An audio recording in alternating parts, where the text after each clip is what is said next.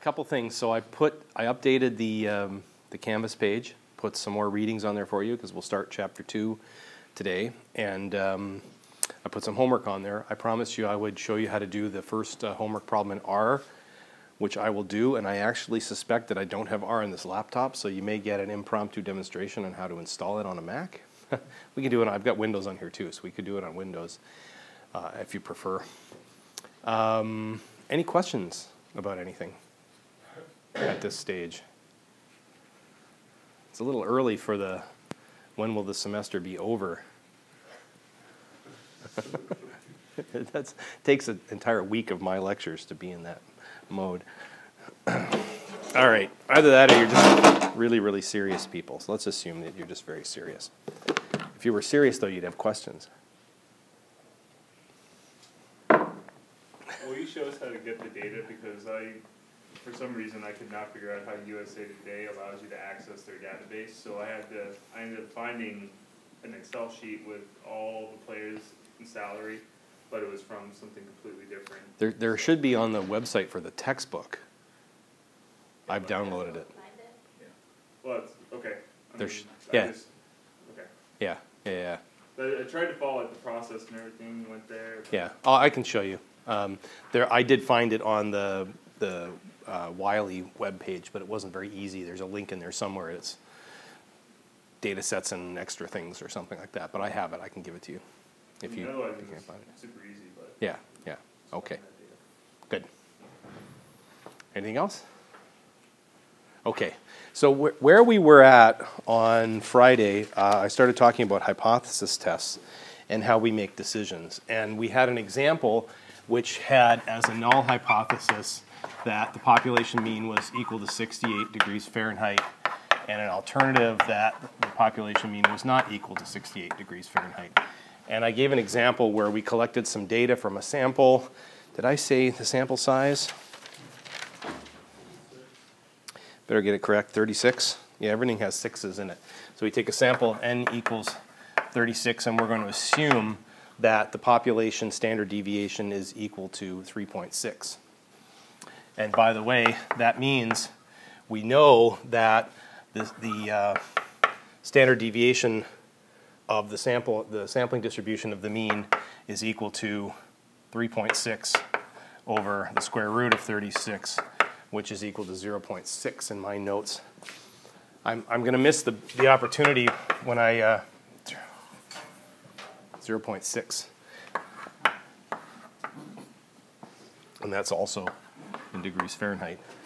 Missed the opportunity that I always have to tell the, the, my undergrad students that I have math performance anxiety. Meaning I can't do simple addition on the board, I screw it up. Two plus two is, I, ca- I can't remember, I don't know what it is. So I have to work it all out of my notes because I have math performance anxiety. I told the story in my regression class about six years ago, and then we have it in the school. We have this uh, banquet in the spring every time, and they do these gag gifts.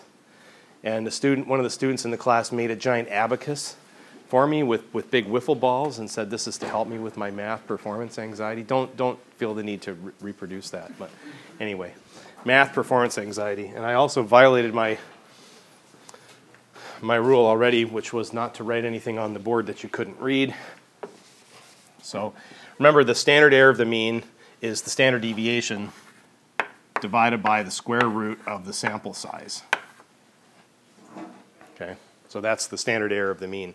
Normally, we don't know the population standard deviation. We would replace this with the um, with the um, sample standard deviation.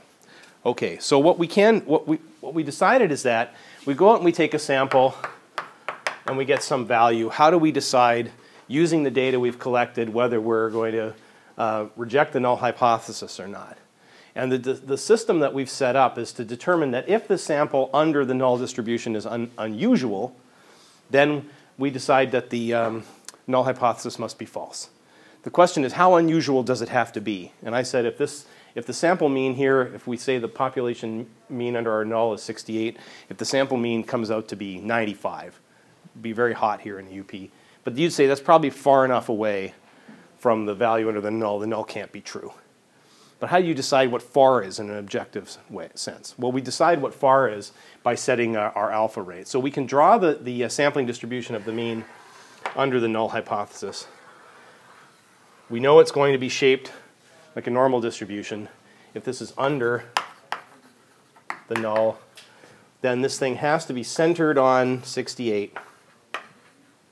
And there's going to be uh, plus or minus one standard deviation is going to be 0.6. There's going to be some value out here on either edge of the distribution.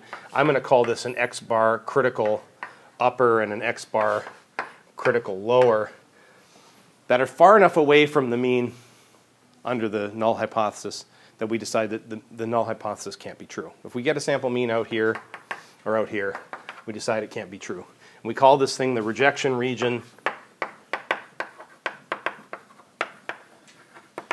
and we commonly set it to alpha is 0.05. So in this case, this is equal to alpha over alpha over 2 because we got to set the total area of the rejection region to 5%.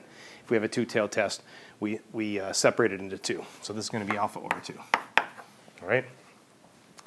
So we can actually determine what these critical values are by taking this distribution and centering and scaling we can convert this distribution, which we know follows a normal distribution.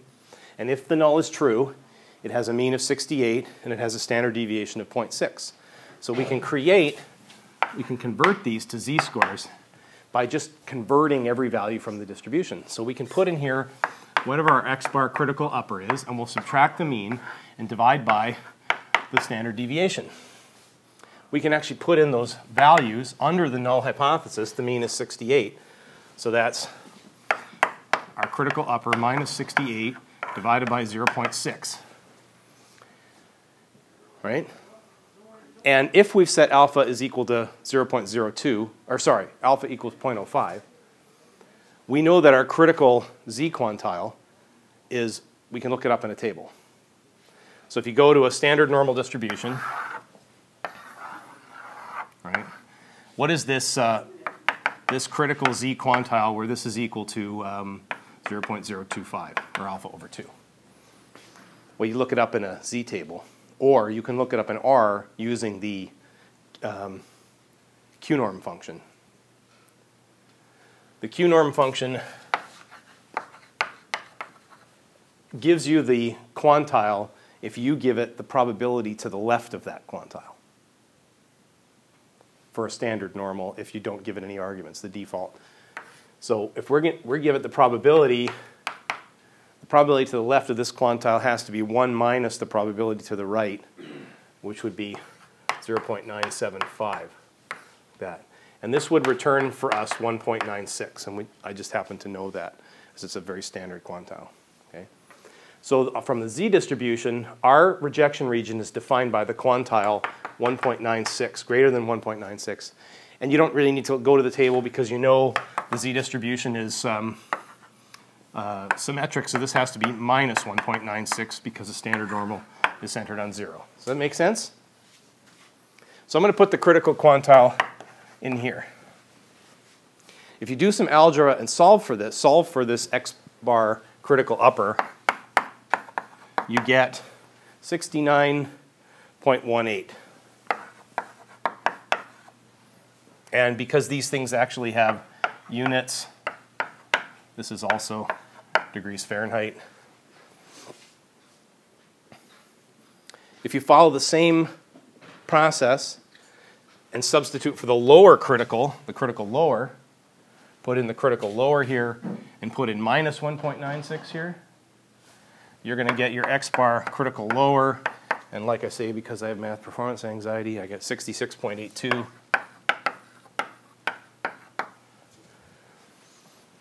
And the way you draw your decision is compare this sample mean, whatever it was, to your critical values. If it's greater than 69.18 or less than 66.82, then if the null hypothesis is true, that would happen less than 5% of the time.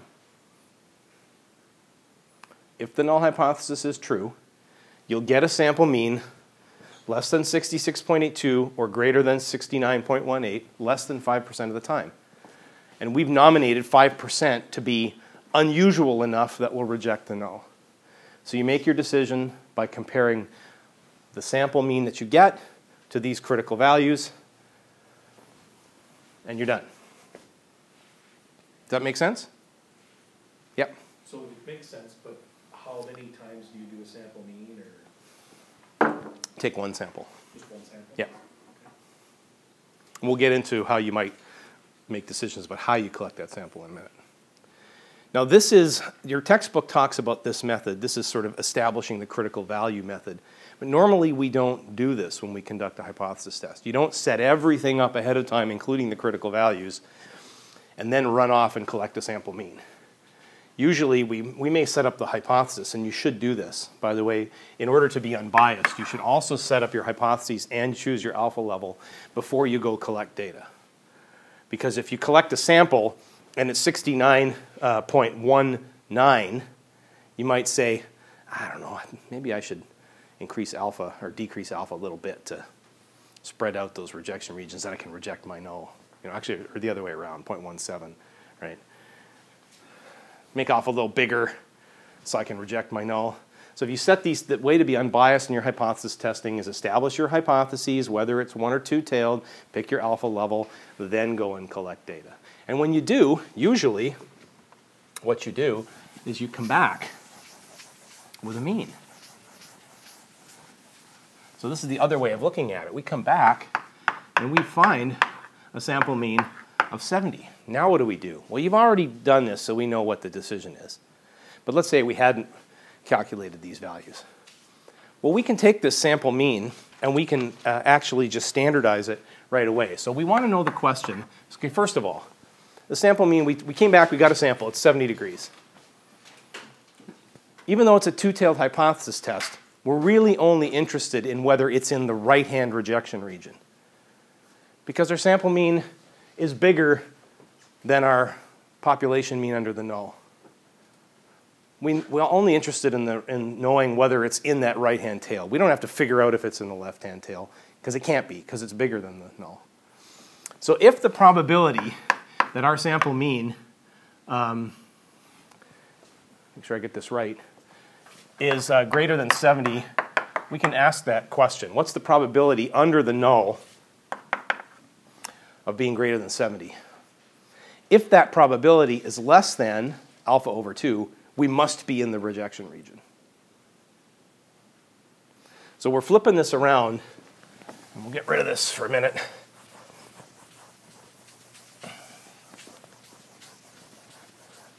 And personally, I find, it, especially when I teach this to the undergrads, I find it always helps for me to draw the normal distribution, right? Under the null, this thing is going to be uh, centered on 68, and there's some sample mean we got out here that's 70. This is our sample mean. What's the probability in this tail? Greater than that. If this probability if this probability is less than uh, alpha over 2, then we must reject. Because we've got to be in that zone of, un, of unusually rare. Okay? No need to calculate the other one. Well, we can do the same thing that we always do, which is convert these things to z-scores. So z is equal to x bar minus mu under the null divided by the standard error of the mean. We can put in our values. We've got 70 and 68 and 0.6. And if we solve that, we get 3.33. That's a corresponding z-score. So then we can replace this question here with what's the probability of uh, a z being greater than 0. Did I said 3.33?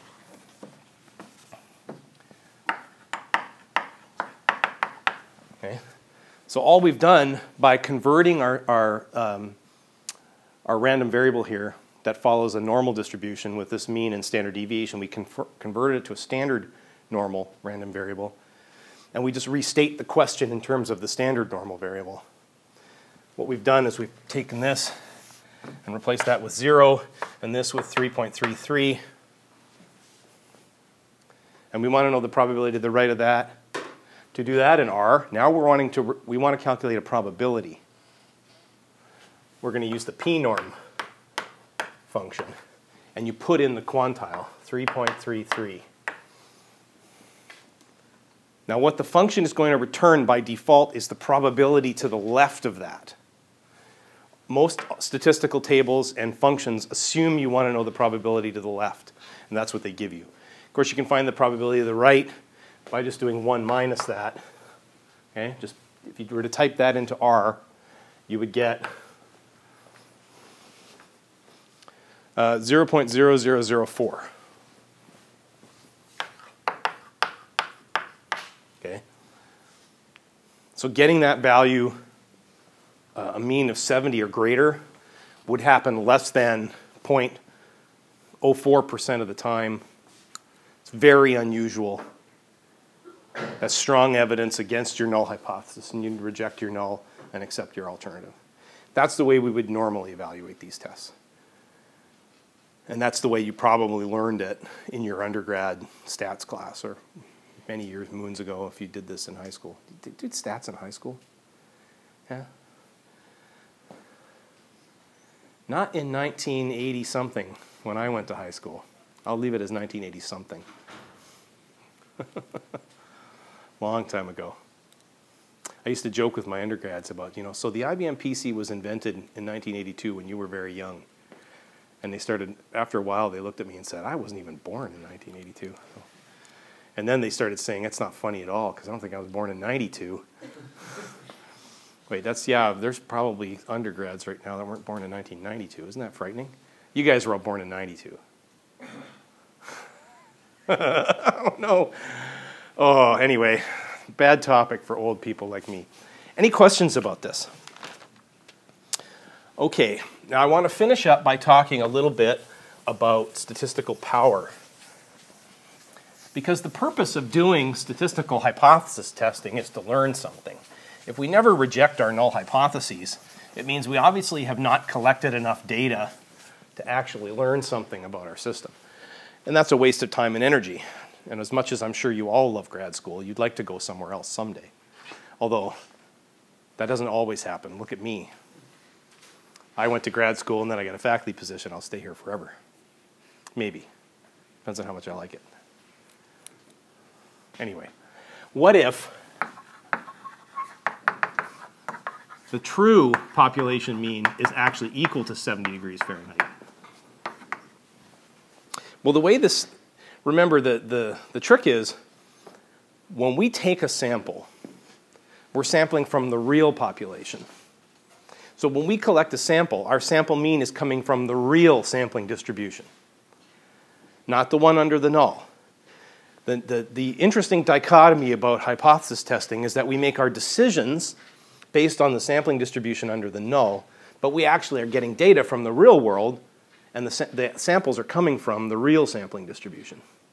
So there's, again, there's two distributions here that we're working with. The one that we hypothesize might be true, and the one that actually is true. So under the null hypothesis, we had this sampling distribution that's centered on 68 degrees Fahrenheit. And under our null hypothesis, we established these rejection regions out here. Okay? And we went and took a sample. Well, the sample came from the real sampling distribution of the mean.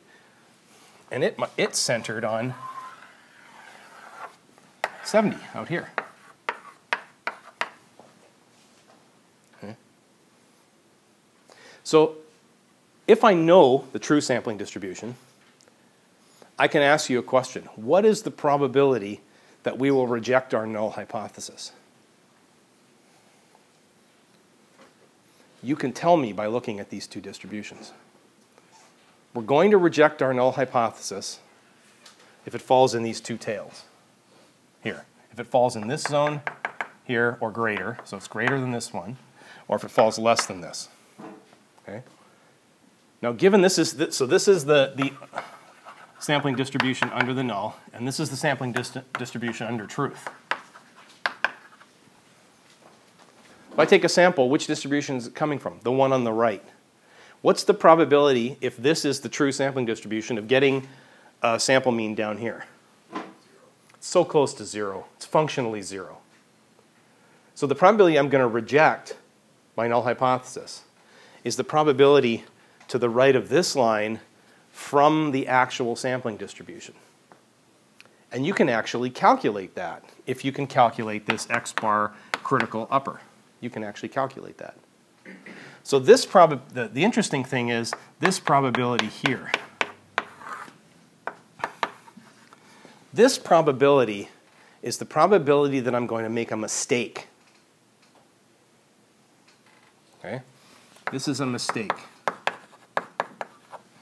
If I draw a sample mean and it falls, it's coming from this distribution, it falls below the critical upper in this zone, I'm drawing all my decisions from what I think the sampling distribution is under the null hypothesis.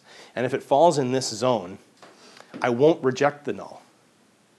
And that mistake we call um, a, a uh, type 2 error or beta, the probability of a type 2 error.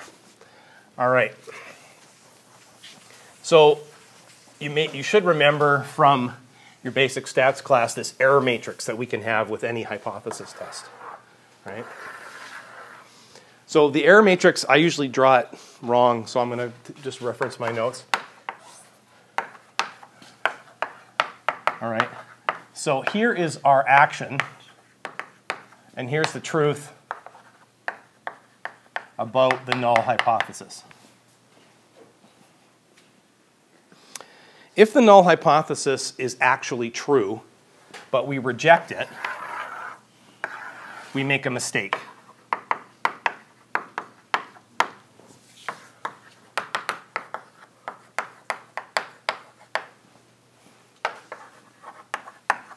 If our null hypothesis is actually false, but we fail to reject it, we also make a mistake. And here we're okay. And here we're okay. We've made the right decision. And what I've just said is that this situation here, our null hypothesis is false, but we fail to reject it. This error rate we call beta, which is a type 2 error. Do we know the probability of making this type 1 error? We do, because we choose it. This thing is called alpha. If the null hypothesis is true, then 5% or alpha percent of the time, sample means will come from beyond my, in my rejection region. And we'll reject the null even though it's true. This rejection rate you control by choosing alpha. The thing that we really want to do in hypothesis testing is reject false null hypotheses. And the probability of doing that, 1 minus beta, is called statistical power. And you should concern yourself with power in everything you do with statistics. Because I can't imagine that you would go out and collect data and subject them to statistics and not really care if you rejected any false null hypotheses. Presumably, you're out here to discover things, right? Now, the, here's, the, here's the trick. There's some things that we need to remember about this. So the first one is you control control alpha and you don't know um, beta unless you know truth.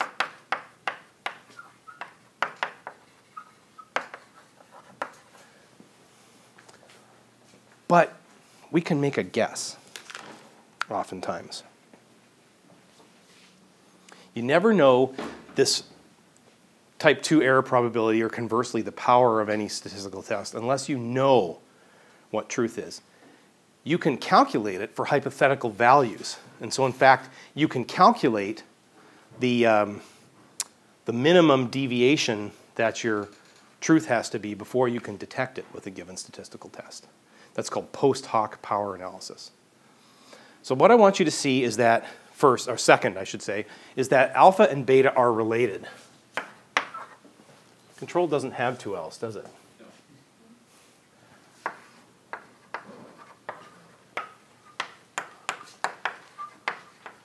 All right. What happens if you change alpha? If you make it smaller, like instead of 0.05, 0.01.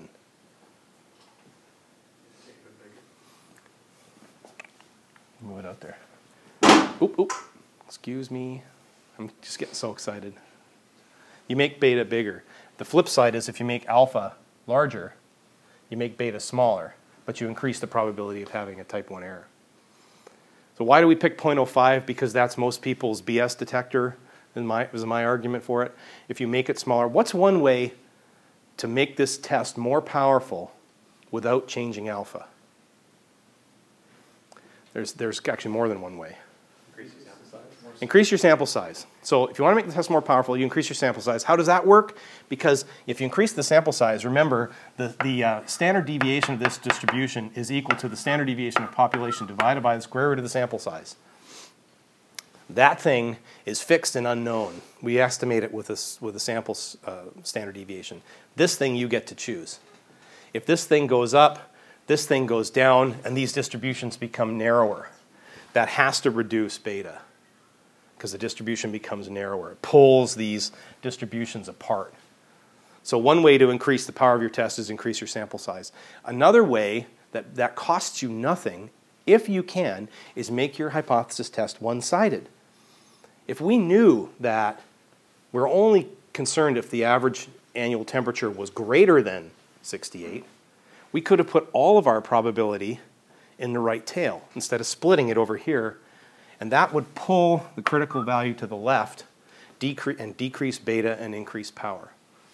So, if you can, think carefully about your hypothesis test. If you're really only interested in one tail, put all your probability in one tail.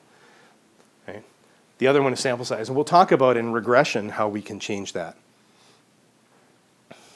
The other trick, uh, the other thing I want you to know, so I guess that was um, three was uh, if you in, increase n, uh, I don't need the arrow, then power increases. Uh, uh, use one-tailed if you can. And the last point I want to make is that as the true population mean approaches the, the population mean under the null hypothesis, what happens here? If truth moves closer to our null hypothesis, then this, this side of the distribution, our type 2 error rate goes up and our power goes down. So as the true mean approaches the mean under the null, your power declines. And I believe the, the, um, the effective definition of an effect size, we're often interested in a minimum effect size. If we describe the difference between truth and this as an effect, then the, we can actually calculate with a given statistical test the minimum effect that we could dist- that would result in the rejection of our null. How far away does truth have to be from our null before we know we're going to reject it? We can, we can slide this distribution over and calculate that for a given um, alpha level. Uh, our minimum, that's called post hoc power analysis. Might guide you on future studies of how you can, how you can collect sample sizes. So as the true mean approaches the mean under the null, your um, type 2 error rate goes up and your power declines. And so you can think about this ahead of the time. Most of the time, we have some idea about the variance of our population. If you know that the effect is relatively small, then you better increase your sample size, or else you're going to not have very much power. And you can think about this ahead of time when you do studies. In basic sampling, we calculate minimum sample sizes to get certain confidence interval limits, for example. And there's a whole field of power study, power analysis that you can, if you're interested, you can dig into to help you design studies so that you collect a uh, useful, a statistically powerful sample size for any given test. This, of course, implies that you know what you're going to test before you design the study. And that's not always the case, particularly when you show up at grad school and your advisor says, by the way, here's the data from five years ago that you're going to be analyzing for your thesis or dissertation. You often don't have a choice.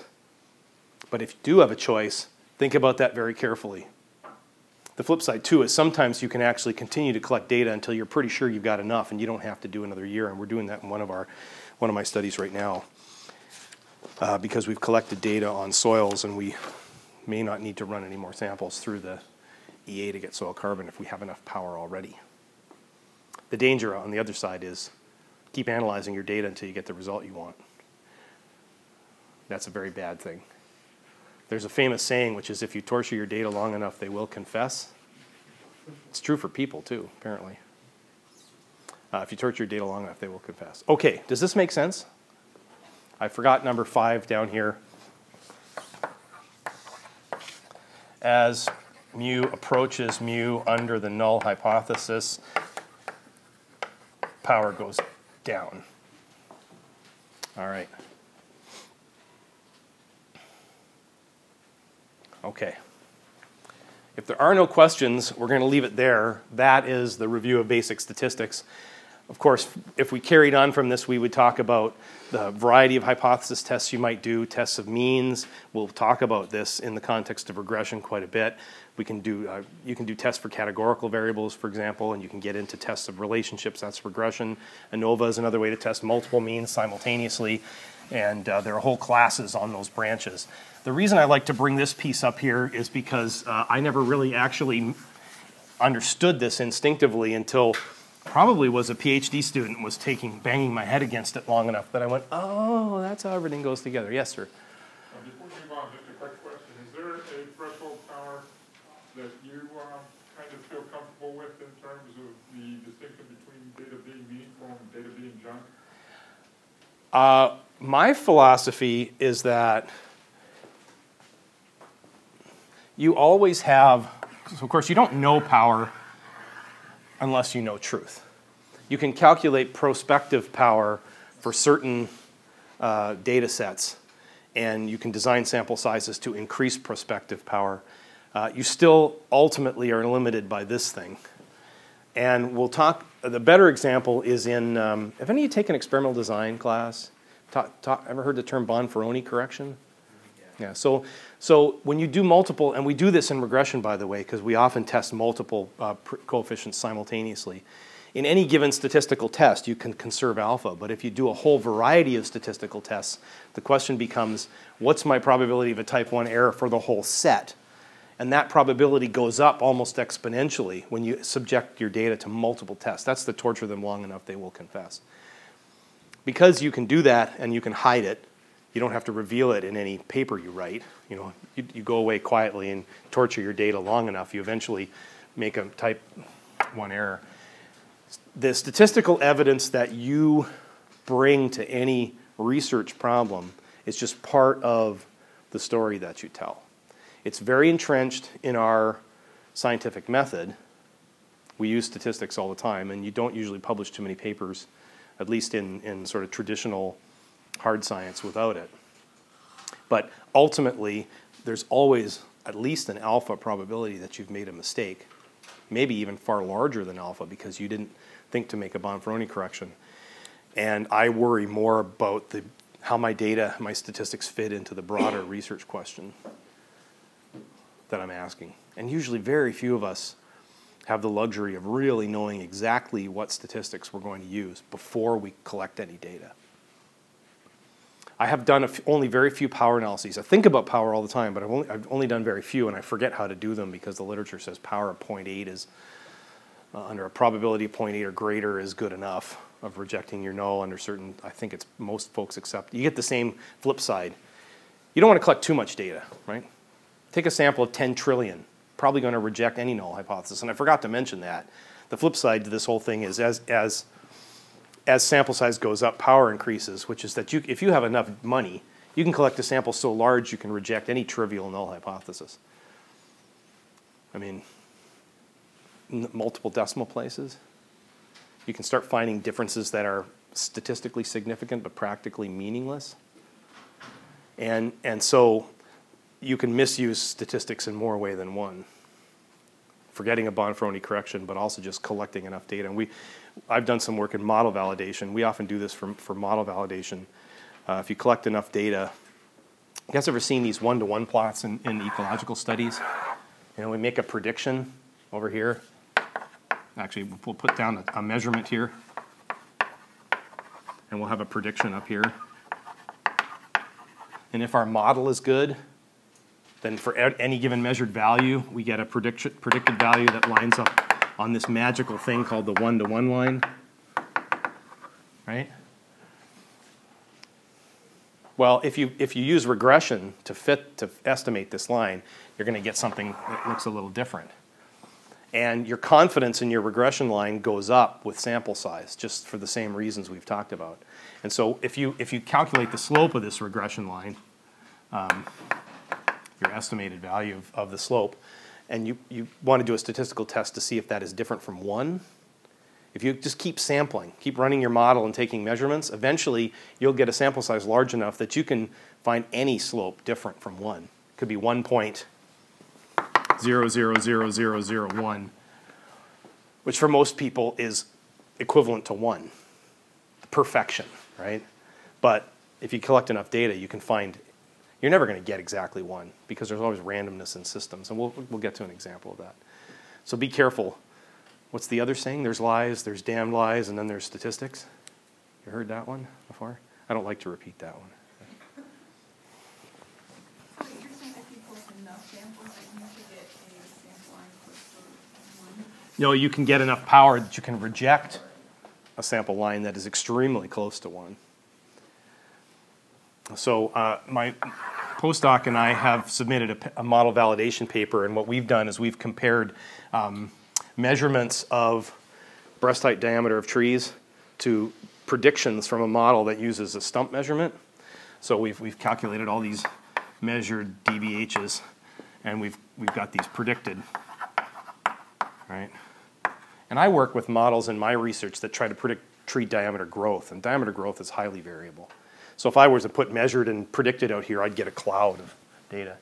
But actually, one thing you know for sure is if you know the stump diameter of a tree is, if the diameter of a stump uh, is, let's say, eight inches, the DBH of the tree is probably not less than eight inches. You know a lot about it. You, know, you have a lot of information on tree diameter just from measuring. So in fact, when we when we plot these points, we get a pretty tight clustering of, of observations from our simple regression model. And so you fit a regression line to that, and you get a slope of 1.02, or maybe 0.98 or something when we fit these regression lines. Very, very close to one. It doesn't take very much data for us to find those, however, to still be different from one, which suggests our model is biased somehow. It doesn't take very much data because the data are so tightly clustered, we have a lot of confidence in the regression line. And, and uh, so that's a situation where we, we have a lot of statistical power right off the bat. This is a really common way that models are validated in, in ecology and applied ecology, these one to one plots. Okay. So, what I want to do next is, uh, is show you. Um, how are we doing for time? Well, going slower than I thought. Too many good questions. You know, the problem with taking a class is that the instructor has all the power. Come on. All right. I want to show you how to answer the homework problem in R. It's actually uh, quite easy. But you've got to start somewhere, and that's actually the challenge with computing usually is, is getting over that initial hump.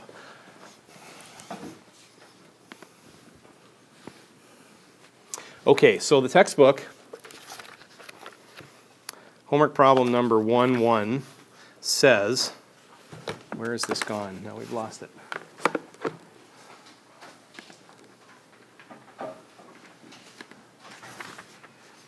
NBA salary data file contains salary information for 214 guards in the National Basketball Association, blah, blah, blah, and ask some questions about how to manipulate those data. So let's do this switch user and see if that works. Here we go.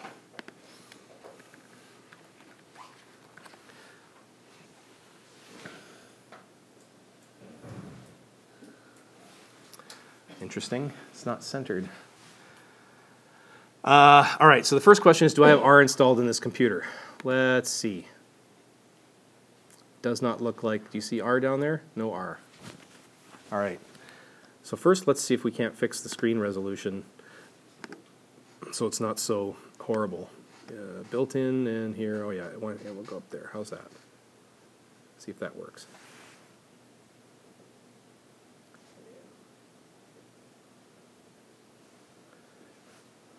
Oh, you prefer it bigger than that, I imagine. What's what's squarer than that? Squarer is that a word? 480 by 1050.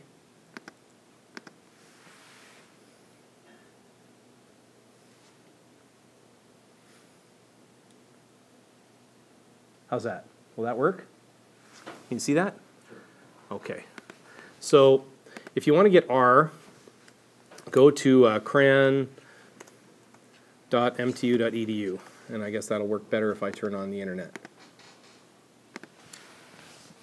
And you can download R for any platform that you have, um, and you can do you you should be able to do pretty much everything in this um, assignment using uh, JMP or some other statistical package. I don't know if you guys saw there was an email that went out in Tech Topics today, but the university now has a site license page, and I think JMP may be one of the software packages you can download for free from the university. Uh, take a look at the um, the Tech uh, today uh, when you get a chance. So I'm going to download R for Mac OS 10 Frisbee sailing. That's that's pretty cool. Whatever that means. And then I also want to get R Studio. But I don't need to do that to show you the answers to the homework. We're going to download. Still downloading.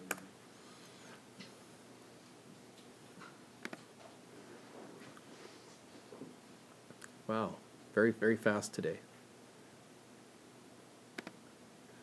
Okay. I really like RStudio. Um, it's just partly just because I've been an R user for f- 10 or 12 years, and, and it's only gotten really uh, gorgeous for most of this uh, in the recent past. And RStudio is updated regularly. It was broken for Mavericks when they came up with a new OS, Apple OS.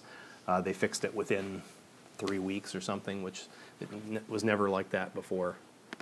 Okay, we're almost downloading our. Boy, R's not that big. I don't know why it's so slow. There we go. Is it going to pop open for me? All right, there's R. Uh, if you install with a Mac installer, there's always, uh, uh, op- when you get to the install button, there's always a customize button down here that I tend to miss. They put it over here on the left where you don't see it. And you can choose whether you want to have all the pieces. This TCL TK is a package you might need to do some of the um, help files. And if you want the R GUI, you don't have to have it. I never use it, so I prefer to get rid to not install it. Um, what happens, of course, is that files get assigned to certain uh, file extensions, and so you start di- double clicking on things, and then you get the R when you really didn't want to. You can usually get over that, but I just try not to install anything on my computer that I don't need. Okay, so I've written a script here to do the homework problem, and I'll email it to you all. Uh, and it's got the answers to every one of the, to, to problem 1.1. But of course, I haven't brought it down from my computer in my office yet.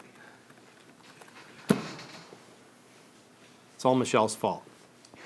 Because I lent her my laptop in the hour before class. It's not her fault at all, actually. I'm just saying that because I don't like to take blame for anything.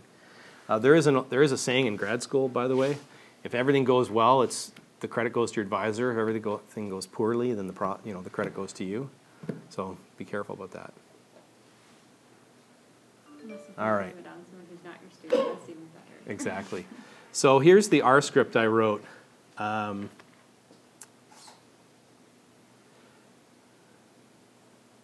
ma regression homework.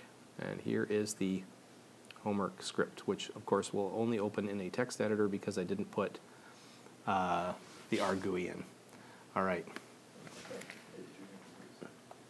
Okay, so I, I'll, I will email this, which I never use, which I, I will email this to all of you, but I just wanted to show you briefly how, how, it works. Is that big enough? You want more?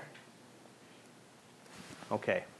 So I've got some preliminaries. This RM, list equals ls, I tend to put that at the top of all my scripts so that if I run the script, it, it executes. And the reason for that is what RM is, is the remove function in R. That deletes all of my current R objects. The reason to do that is to make sure that I haven't got some data frame or, or uh, variable stored in there that holds old data that are not correct. It forces me to rerun my preliminaries every time because it wipes the memory clean. So I put that in all my scripts. And then I'm using the read.csv command to read in the NBA salary that I downloaded from the web page. This little bit here with the dot slash, that's a Unix path name trick. It just tells it to, the dot means that whatever the current active directory is, and then text data is a subfolder. If you write your own, you won't need to have a path usually if you just store all your files in one place. But you can see from my screen here, or from my uh, file browser, that I've actually got a folder up there called text data where I put all the data sets for the text rather than have them all in the same directory. So this little path just says go get them from that folder, okay? And then these are the answers to the individual problems. Uh, I'm using the histogram function to answer the first problem, and that's just you just have to answer it. I'm using the QQ norm function to do the QQ plot, and then I'm generating a new histogram with the log transforms, and I've done it two different ways and then use the QQ function on the log. If you've read the problem, this will make sense. If you haven't, um, we'll go through it. It's just I'm running out of time, and I'm sorry about that.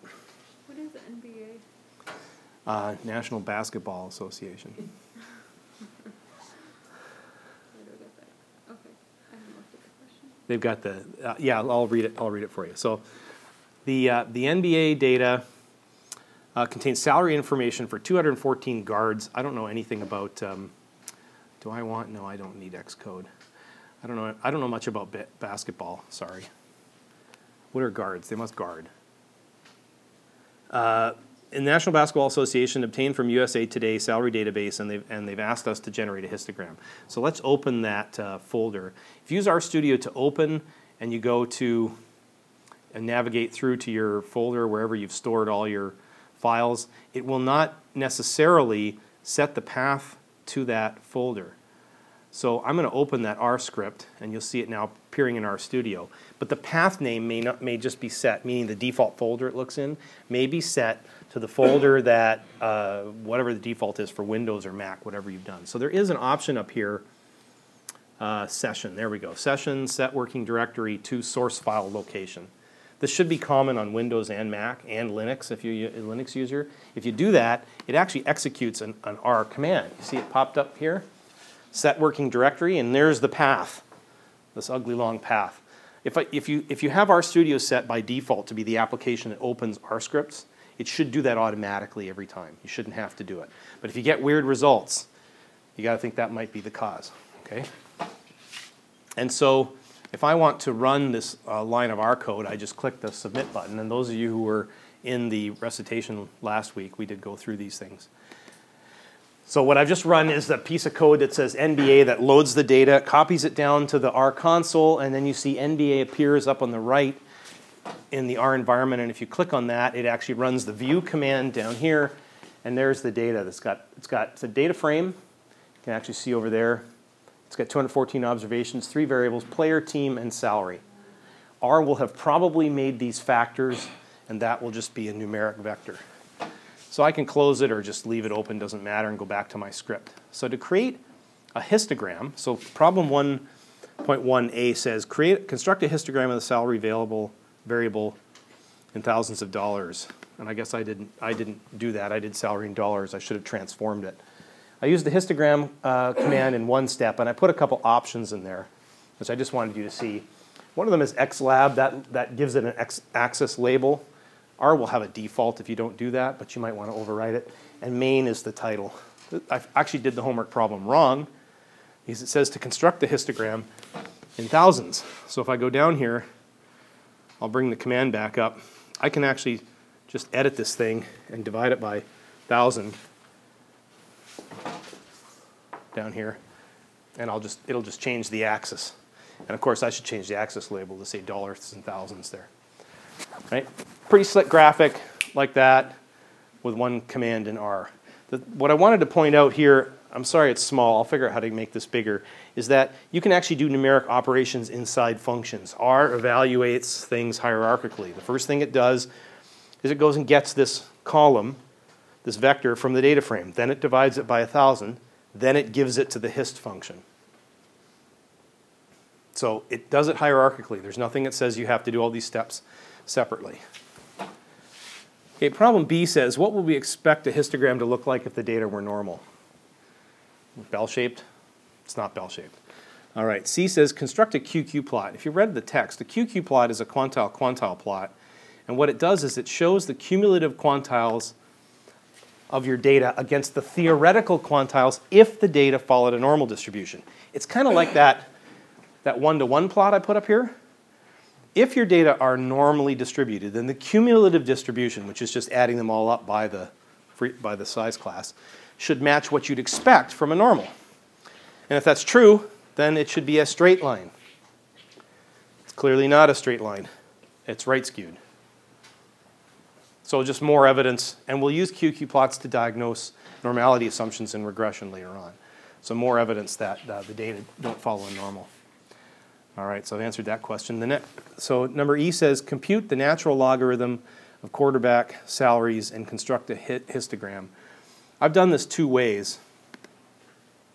One is to do it by just putting the natural log function inside the hist command. Again, just to show you, you can do this hierarchically. The trick here is that I've never actually changed the salary, the column in the data frame. It's still in its original units. I've on the fly taken a natural logarithm of it using the log function, given it to the hist function, which has then plotted it. And that looks more normally distributed. What I wanted to show you is there is another way, which is to do it in two steps. You get the same answer. Here I've used the log command to take the natural log of the salary column from the NBA data frame, and I've assigned it to a new column called LN salary in the data frame. Now, if we open that NBA, and I need to let you go because we're a few minutes over, you'll see there's now a new column in the data frame called LN salary. You can create many columns if you want. I try not to unless I really need, need them because your data frames get very big and eventually you're scrolling all over trying to remember what you called the column names because eventually you need to refer to them and you don't remember what they're called. And, but just to show you, there's another way to do it. Okay. And then the last question was just to do a QQ norm on that. And you see the QQ norm is pretty close to a straight line now. All right? There's an R function for everything. I've already gotten a couple emails. Robert, I don't know how to do this. If you if you literally look at the problem, if you don't know how to do it, send me an email or come to the recitation on Thursday. Um, I could give you a long, instru- long lesson on how to do this in R, and you'd be really, really bored. So we won't do that. You just ask, and I'll tell you what I know. If I don't know, then we'll look it up together. Okay? Sorry, I went over a few minutes there. I need to let you go. Um, I thought we'd get to regression today. We didn't, but we definitely will on Friday. We'll start with simple linear regression, and we'll move along. Homework's on the website, new readings. If you have any questions, comments, concerns, complaints, please let me know. Otherwise, have a good day.